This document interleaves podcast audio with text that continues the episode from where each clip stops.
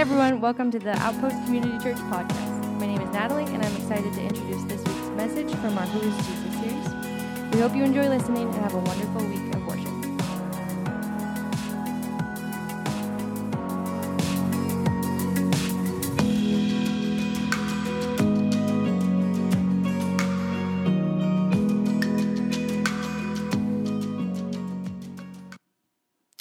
Well, you don't have to work hard to find tragedies in the news today, do you?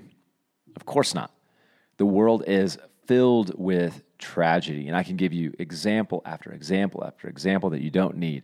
But I got a question What is the greatest tragedy of them all? What is the greatest tragedy? Do you know?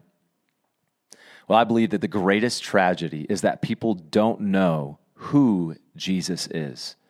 It's the greatest tragedy anyone could ever experience in their life. Beyond divorce and rape, murder, miscarriage, and manipula- manipulation, the greatest tragedy, bar none, is not knowing who Jesus is.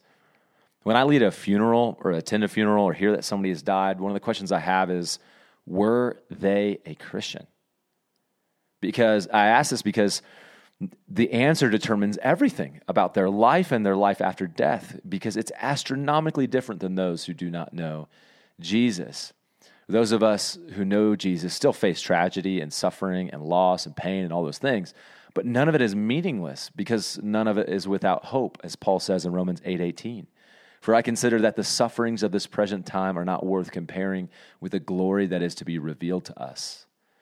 That us are those who know who Jesus is and believe in him. For us, tragedy and pain are not meaningless. Not so those who don't know Jesus, though. Solomon goes into great detail in Ecclesiastes to show that no matter how much money or work, success, pleasure, houses, food, and drink that you have, all of it is meaningless if you do not know who God is. Because in the end, you're going to die. And after you die, as Hebrews 9.27 says, it's appointed that man should die, and after that comes judgment. But verse 28 says, For those who know Jesus, and so Christ, having been offered once for the sins of many, will appear a second time, not to deal with sin, but to save those who are eagerly waiting for him. For those who do not know Jesus, the horror of judgment awaits them. But for those who do know Jesus, there's an eagerness and joy, even in death because knowing who Jesus is changes everything about everything. Jesus says it like this, and this is eternal life that they know you, the only true God, and Jesus Christ, whom you have sent. That's John 17, 3. Now, if this is true, then perhaps the greatest tragedy really is that those who know Jesus don't help everyone else who doesn't know Jesus know who he really is. They're sitting around eagerly waiting for Jesus, but they leave their friends to pass into judgment, unaware of what they will face. Let me give you an example.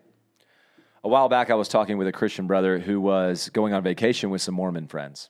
He knew that his Mormon friend needed to know the truth about who Jesus really was, but he was struggling with talking to him about it because he didn't want to ruin the vacation or the friendship, which makes sense. We all understand that.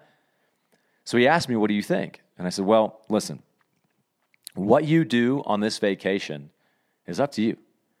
But you are going to lose your friend no matter what. You have to decide when you want to do it. Possibly now because you offended him by telling him who Jesus really is, or when he stands before Jesus and hears Jesus say, Depart from me, I don't know you, and you don't know me.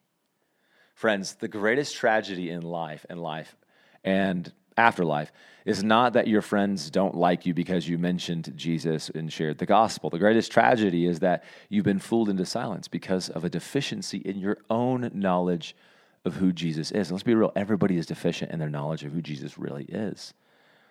But this handicap as a believer in Christ can lead us to believe quotes like, quote, share the gospel and use words when necessary, end quote.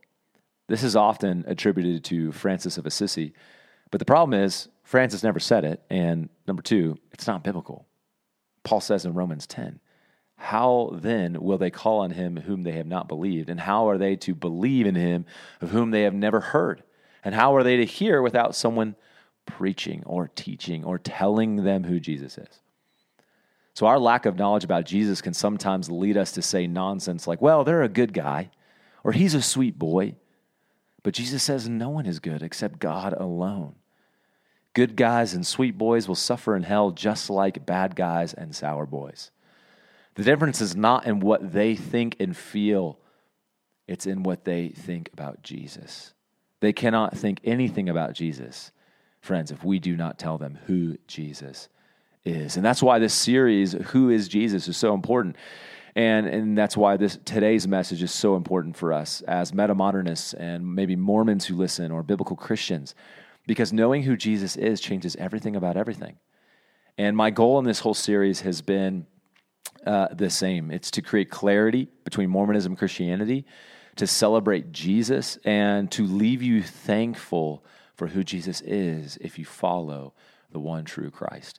Now, last week we looked uh, at God through the lens of metamodernism, Mormonism, and biblical Christianity, and we clarified um, the God who is triune. Okay, um, in that message, I clarified that the Mormon view of Jesus uh, is that he is a created spirit child of the Father, who is also a spirit child of another celestial Father and heavenly Mother. They believe that Jesus died for their sins okay? Not as God incarnate, but rather as an elder spirit brother to us.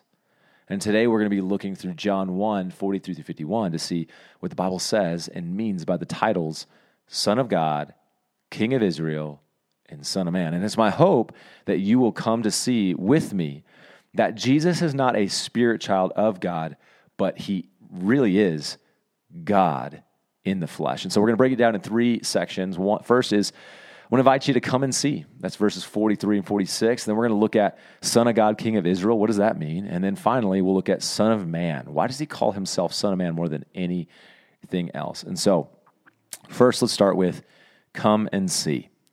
Uh, I don't know if you've ever seen the movie Saving Private Ryan. It's uh, an all time classic. But in Saving Private Ryan, there's a group of men who are, the whole movie, risking their life to find Private Ryan. Okay. And they're fighting in a war zone.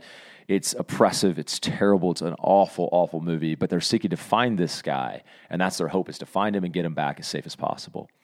Now, in the cultural context that Jesus is living in, uh, there are kings called the Herods, and the Herods were horrible people. They represented Rome. The Jewish people are under subjugation, under their authority. Uh, the Jews are heavily taxed, right? They're abused. There is slavery.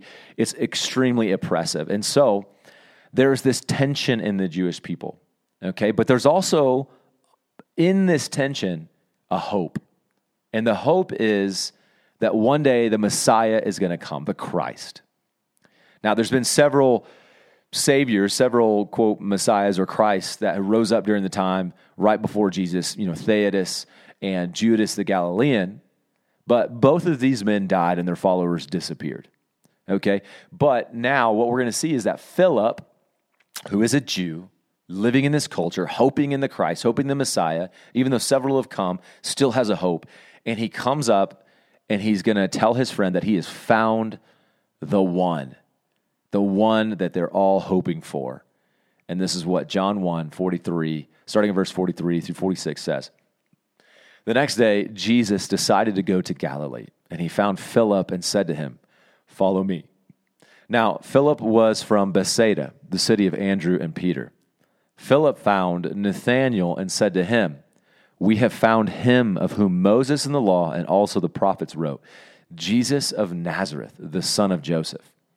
Nathanael said to him, Can anything good come out of Nazareth?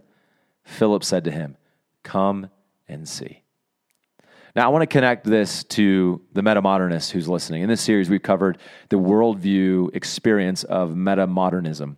Now, it's people just like maybe you and me who are very open to ideas and stories and philosophies. All right, the metamodernist is not just, hey, there's no meaning in the world, there's no truth. They're, they're open. And in my opinion, this openness carries a sense of hopefulness. It's like a longing to find something that can serve me, meet my needs, play the role of savior in my life uh, that could give me some some meaning and direction.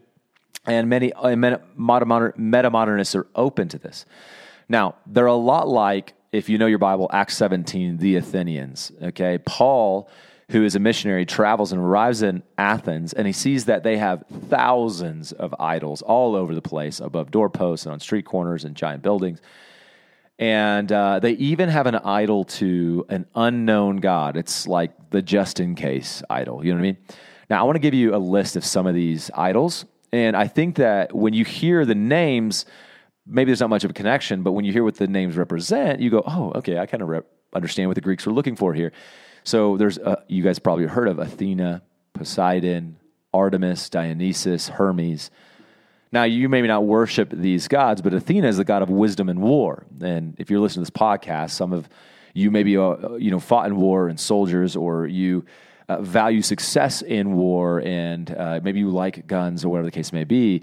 Maybe you value wisdom, right? And you think it's a really important part of life is to be wise. Or maybe uh, you were uh, you know in the navy or you've served uh, or uh, worked on the sea. So poseidon to you would be per, uh, would be somebody you go man i don't want to upset this guy. I would love for the seas to be fair.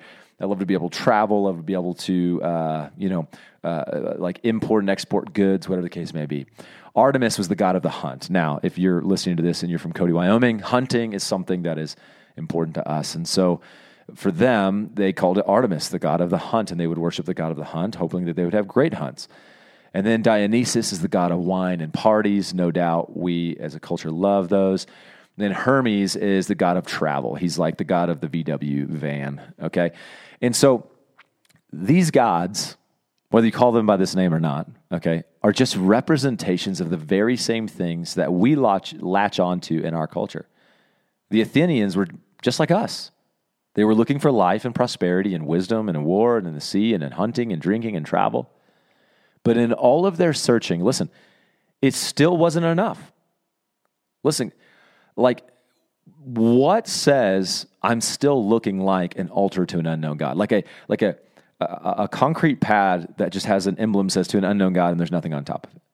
It's saying basically like, hey, listen, there's still a void in my heart. I've got all these gods, I've got all these things that I'm doing in my life, but I'm still looking. There's got to be something out there. There's a hopefulness to this. And so metamodernists are similar in that they're searching. 76% describe themselves as spiritual, and a majority of them say that they're looking for meaning. But many of them have felt, you know, disenfranchised. Like Nathaniel in this story, they say, can who's, you know, Nathaniel says, Can anything good come out of Nazareth? And maybe the metamodernist says, Can anything good come out of Christianity? Now, I want to turn to looking at Philip's response here. Philip does not give a list of proofs. He was like, Come on, Nathaniel. I mean, I, have met, you and I both have met some guys from Nazareth who are decent dudes, you know? He doesn't make an argument. All he does is give Nathaniel an invitation. What does he say? Come and see. Listen, I'm not going to defend this guy. Come see him for yourself. Now, if you're uh, attend Outpost Community Church, you know that behind the seats we have a little card. It's a top three card, is what we call it, or a step by step card. And uh, what we do is on one side, there's three lines where you can put three names that we pray every single day. It's shape of a bookmark. You could put it in your Bible. Highly recommend that you grab one. And you could pray for those three names every day as you open up your Bible, right? And I've got one that's in my journal that I pray for three people on that list. Well, on the back side is four steps to introducing your friends to Jesus. Basically, four steps of come and see. Number one, become their friends. Just become their friend, right? Philip was Nathaniel's friend. Number two, introduce them to your friends, right? He probably uh, introduced them to Andrew and Peter as well. Number three is introduce them to God's word, right? Don't give an argument, say, just come read it for yourself. And number four, introduce them to Jesus. Now we know that within the first three, they're going to start meeting Jesus before they even realize it. But the goal of every Christian is not to be the friend for Jesus, but to be uh, sort of like a mutual friend between Jesus and your your friend, right? Like to you want them to ultimately see who Jesus is, and so Philip just says, "Come and see." It doesn't mean that truth and answers are not important. They're very important. But the greatest truth about Christianity is that God the Father, through Christ the Son, is inviting you into a relationship. And so I invite you, friend, just come and see. Come and read his word and get to know who he is. And so the story continues, and we're going to see two titles that Nathaniel's about to give to Jesus that are pretty astounding. So, Son of God King of Israel. And so Jesus saw is verse 47, coming towards him, and he said to him, Behold, an Israelite indeed, in whom there is no deceit. That's Jesus basically just proclaiming to, to Nathanael. And Nathanael said back to him, How do you know me? And Jesus answered him, Before Philip called you, when you were under the fig tree, I saw you. Nathanael answered him, Rabbi, you are the Son of God. You are the King of Israel. Now, multiple times in this passage, if you go back and read this, you're going to see that Uh, multiple times it says that Jesus saw somebody or somebody was being seen. And now, Jesus is presently seeing Nathanael walk up to him because he's talking to Nathanael as he says this. But Jesus is showing that he doesn't just see presently, he sees perceptively. Jesus sees him even when Jesus is not around him. This is totally a claim to deity. And also, he sees who Nathaniel really is. Now, have you ever seen the, you know, the um, the Jesus TV show? Uh, you you know that Nathaniel's like probably one of the most. He's kind of blunt, right? And in, in the Gospels, you can kind of infer that he's a very blunt guy. Like, what good comes out of Nazareth? How do you even know who I am? Jesus says he's of no deceit, which means really he's of no guile, which means he's not a double minded person. He's very straightforward. He says what he means, right? And he's willing to say it. And so when he says, How do you know me? He's saying, How do you know who I am? What kind of person I am? And so, even though you've never met him. And so, Jesus, Nathaniel says to Jesus, You're the Son of God, you're the King of Israel. He calls him a teacher. He is like exploding with like this, like, wow, like, I've never met you, yet you saw me there, which only God could have seen me. And number two is you know who I am, right? So, it's really, really impressive. Okay. So, there's no way that Nathaniel could really understand what he was saying back to Jesus. He calls him the Son of God, King of Israel. There's no way that Nathaniel fully understands this meaning. Um, because, and we know that because Jesus says, You believe because of that? Wait until you see the full picture. You're going to see it here in a little bit. And that's exactly what it's like with Jesus. Okay, so if you're a Christian, you know that the journey with Jesus is a constant discovery of who he is. Like the Christian experience is uh, not a journey through moral progression, though you do get better, become good. That's a natural consequence of spending time with Jesus. It's not a seminary course where you just learn facts and things about Jesus. It's more than that. The Christian journey is like a marriage. It's a relationship that's built on trust and dependency that cultivates a oneness between you and God. It's a discovery of another that changes you as you come to know the true beauty of who Jesus is. And Nathaniel is just getting started with Jesus. And he's starting off pretty well. He calls him the Son of God, King of Israel, which is like calling him the GOAT, right? Now, there's a running argument who's the GOAT, right? In football, when it comes to quarterbacks, who's the GOAT? What do you think? Brady or Peyton Manning? In basketball, how about Jordan or LeBron, LeBron James? Which one's the GOAT? Messi or Ronaldo? All right? Of course, it's Messi. Uh, I probably just made somebody cringe for a second. But then also, it's like, okay, who's the GOAT? Who's the greatest? Is it Muhammad, Joseph Smith, Gandhi, or is it Jesus? Who is the GOAT? Well, Nathaniel calls him Son of God, King of Israel. Now, it's important. There's a lot of meaning to these words. Why would a Jew say this? Well, first of all, 2 Samuel chapter 7. Let me take you to the Old Testament when God is talking to David, King of Israel. In 2 Samuel 7, verse 12, he says, When your days are fulfilled, David, and you lie down with your fathers, I will raise up your offspring after you, who shall come from your body, and I will establish his kingdom. He shall build a house for my name, and I will establish the throne of his kingdom forever. I will be to him a father, and he shall be to me a son. Now, if you keep re- reading, you know that this, this verse has a double meaning or a double fulfillment. He's talking to David about Solomon, who's going to come right after that. But many Jews, appropriately, and Christians appropriately, see this as a covenant that God is making with David, David, about a future king, a future Messiah or Christ. It's the foundational verse for Nathaniel's declaration, Son of God, King of Israel. And if you fast forward to Luke chapter 1, when the angel Gabriel comes to meet with Mary, he says this And behold, you will conceive in your womb and bear a son, and you shall call his name Jesus. He will be great and he'll be called the Son of the Most High. And the Lord God will give to him the throne of his father David, and he will reign over the house of Jacob forever, and his kingdom, of his kingdom, there will be no end. Jesus knew who Nathanael was before he ever met him, but Nathanael had no clue how right he was about Jesus. And so, as I said before, Philip and Nathanael were like everyone else in their day. They were expectantly and hopefully waiting for the arrival of Messiah, right? As you would be too if you were under oppression. And there was these covenants, these promises in your scripture. And their circumstances intensified their desire uh, for him to come.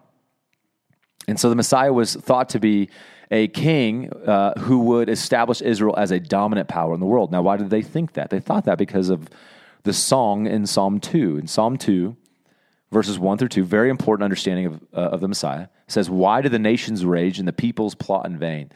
The kings of the earth set themselves, and the rulers take counsel together against the Lord and against his anointed. Now, that the Hebrew word for anointed there is Melech Mashiach, which is where we get the word Messiah. And it literally means anointed king.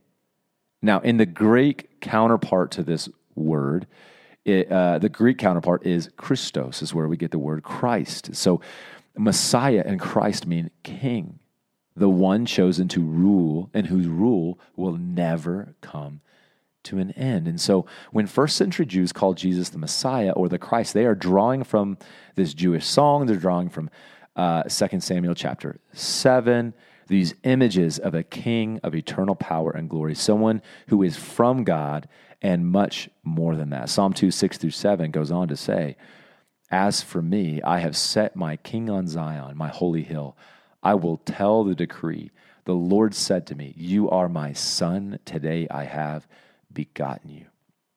So, what does all this mean? Well, Nathanael's proclamation, Son of God, King of Israel, carries far greater weight than a first century Jew could understand, not to mention a 21st century Christian. But then the question is Did Jesus claim these titles for himself? This is important in, in clarifying the difference of view of who Jesus is between Mormonism and Christianity. What does Jesus say about himself? Well, in John chapter 5, he says this But Jesus answered them, My Father calls God his Father, a very rare thing, is working until now, and I am working. And listen to this. This is why the Jews, verse 18, were seeking all the more to kill him, because not only was he breaking the Sabbath, but he was even calling God his own Father. And this is what it says making himself equal with God. So, unlike Mormon theology, which interprets Jesus' claim to be the Son of God to literally mean that he is created Son of a heavenly Father and a heavenly Mother, the Jews appropriately, and Christians as well, interpreted Jesus' statement to mean that uh, exactly what God was intending, which is that Jesus is equal with God. And so much more than that, actually. In John 8, uh, Jesus says this Your father Abraham rejoiced that he would see my day. He saw it and he was glad. And so the Jews said to him, You are not 50 years old, and have you, uh, have you seen Abraham? And Jesus said to them, Truly, truly, I say to you, before Abraham was, I am. So they picked up stones to throw at him, but Jesus hid himself and went out of the temple. Now, Jesus, you go, what, what's the importance of this I am? Why do he call it I am? It's so significant because it comes from Exodus chapter 3, verse 14. When Moses prepared to leave the burning bush, he asked God, Who should I say is sending me back to Egypt to do this great thing? And God says to him, Tell them that I am sent you. That's why we get that song, Great I Am. The only one called I am is God, and Jesus is saying, I am God. In John 10, 29 through 33, he says, My Father who has given, me, uh, given them to me is greater than all, and no one is able to snatch them out of the Father's hand. I and the Father are one. And then listen to this. The Jews, look at their response. The Jews picked up stones again to stone him. And Jesus answered them, I have shown you many good works from the Father. For which of them are you going to stone me? And Jesus answered them, It is not for good works that we're going to stone you, but for blasphemy, because you, being a man, make yourself God.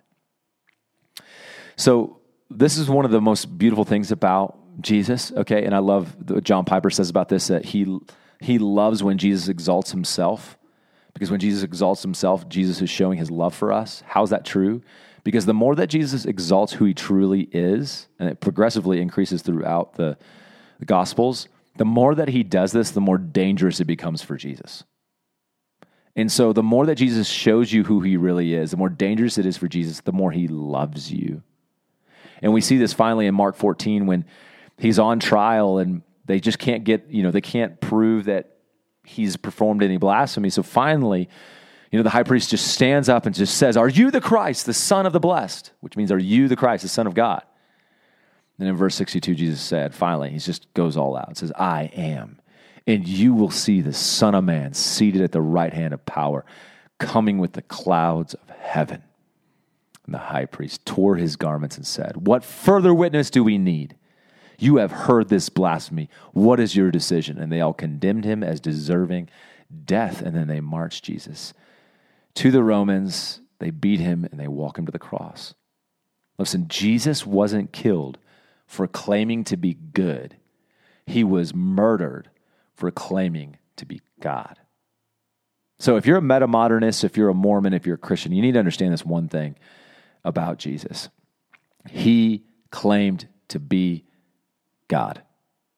And I think C.S. Lewis has a great quote in Mere Christianity that uh, I think is really important. If you're a meta modernist and you're exploring Christianity, you got to hear this quote from C.S. Lewis. He says, I'm trying here, this is C.S. Lewis, to prevent anyone saying the really foolish thing that people, people often say about him, talking about Jesus. They say this I'm ready to accept Jesus as a great moral teacher, but I don't accept his claim to be God. Lewis says, that is one thing we must not say. A man who was merely a man and said the sort of things Jesus said would not be a great moral teacher. He would either be a lunatic on the level with the man who says that he is a poached egg, or else he would be the devil of hell. You must make your choice. Either this man was and is the Son of God, or else a madman or something worse. You can shut him up for a fool, you can spit at him and kill him as a demon, or you can fall at his feet and call him Lord and God. But let us not come with any patronizing nonsense about his being a great human teacher. He has not left that open to us. He did not intend to. Let's C.S. Lewis from Mere Christianity, just a brilliant quote. And so, what it means is listen, the Gospels reveal a real intent by Jesus to claim that he is God and that he is one with the Father. Not one in the sense of mission and doctrine, as the Mormon teaching teaches, but in the truest sense that they are one, that Jesus is the creator God. John chapter 1, it says that he is before all things. And Colossians 1 says that he's created everything, and in him all the fullness of God dwells. In John 8, he says that he is the great I am. In 1 John 3, he is perfect. In John 10, he is the Son of God. In Revelations 19, he's the King of Israel. In Acts 4, his name is the only name by which man can be saved. That's who Jesus is. So Nathan was right, but he had no idea how much greater Jesus really was. Just, and I feel the same. I'm with you, Nathaniel. Jesus is greater than anyone could ever explain to us. He is God in every sense of the word. Now, as a Christian, I'm on mission. And if you're listening to this and you're a Christian, you're on mission. So I think there's some relief we can get from this understanding of him as Son of God, King of Israel, who Jesus really is. Okay, because I think it's silly to think that we, in all of our goodness, that we could be so good as people that people are going to see us and go, oh, I see Jesus. Okay, yeah, we're going to see aspects in us. But I want you just to imagine for a second, okay? If you had never seen the sun in your entire life, think about what you know about the sun. But imagine if you never saw the sun in your entire life, not once. Do you think that you would be able to deduce how magnificent and how powerful the sun is by only looking at the moon. No way. No way. Now, you could say that that light has to come from somewhere because that moon is just a big white rock. So, where does the light come from? It could give you an indication that there must be some kind of source of light. But, Christian, listen to me, my beloved brother and sister. Let the weight off for a second.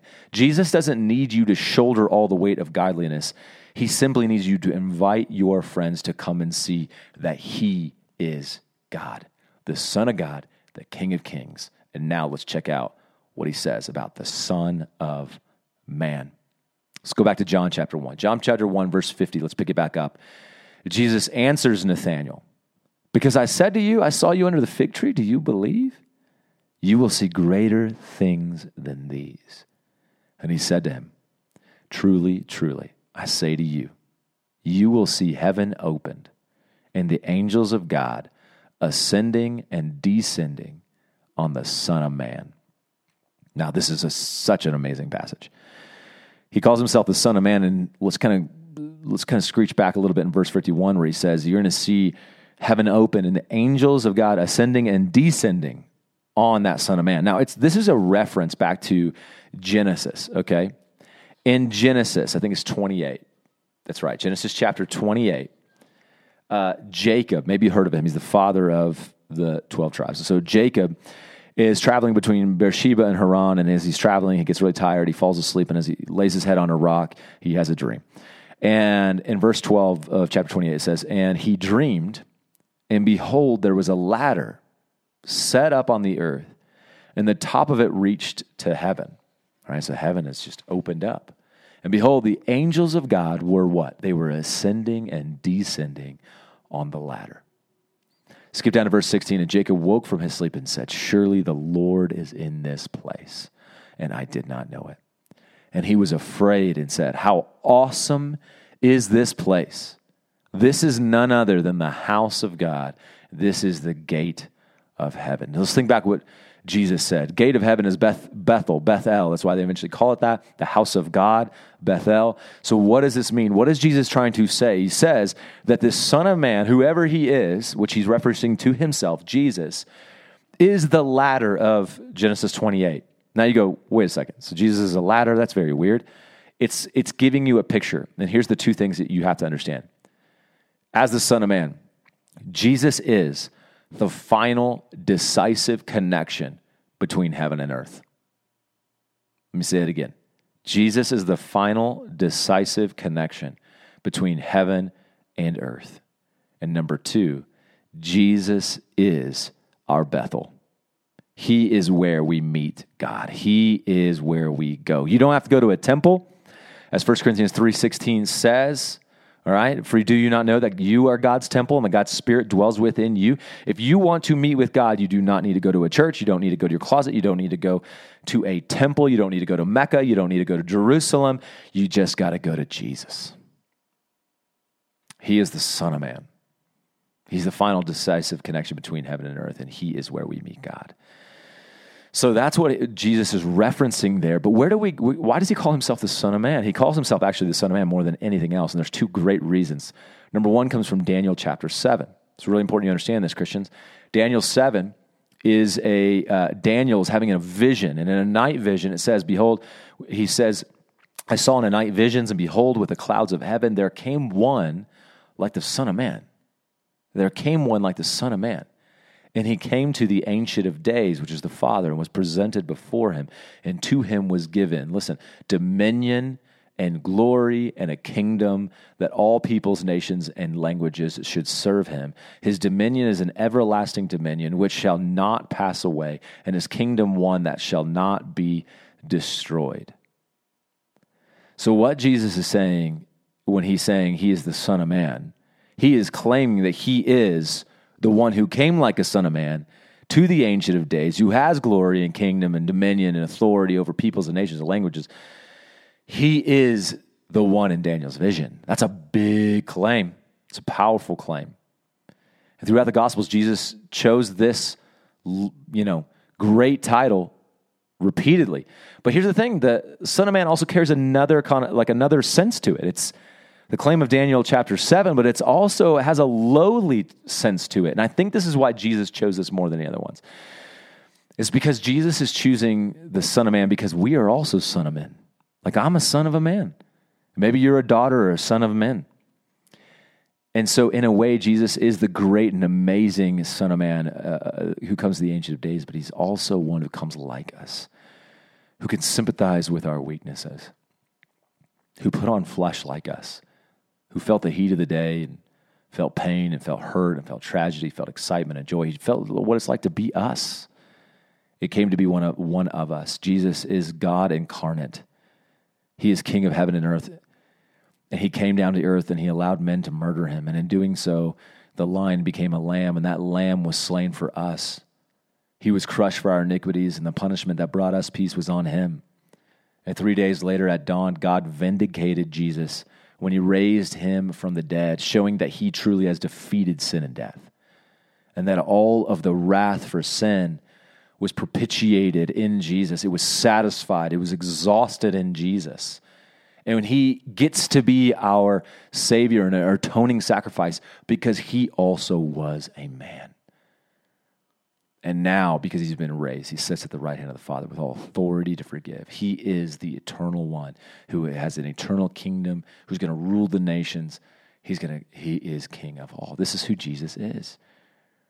And now I want to invite you to come and see for yourself. Open up your Bible this week Come to see Jesus. Come to the Gospels and read what he says.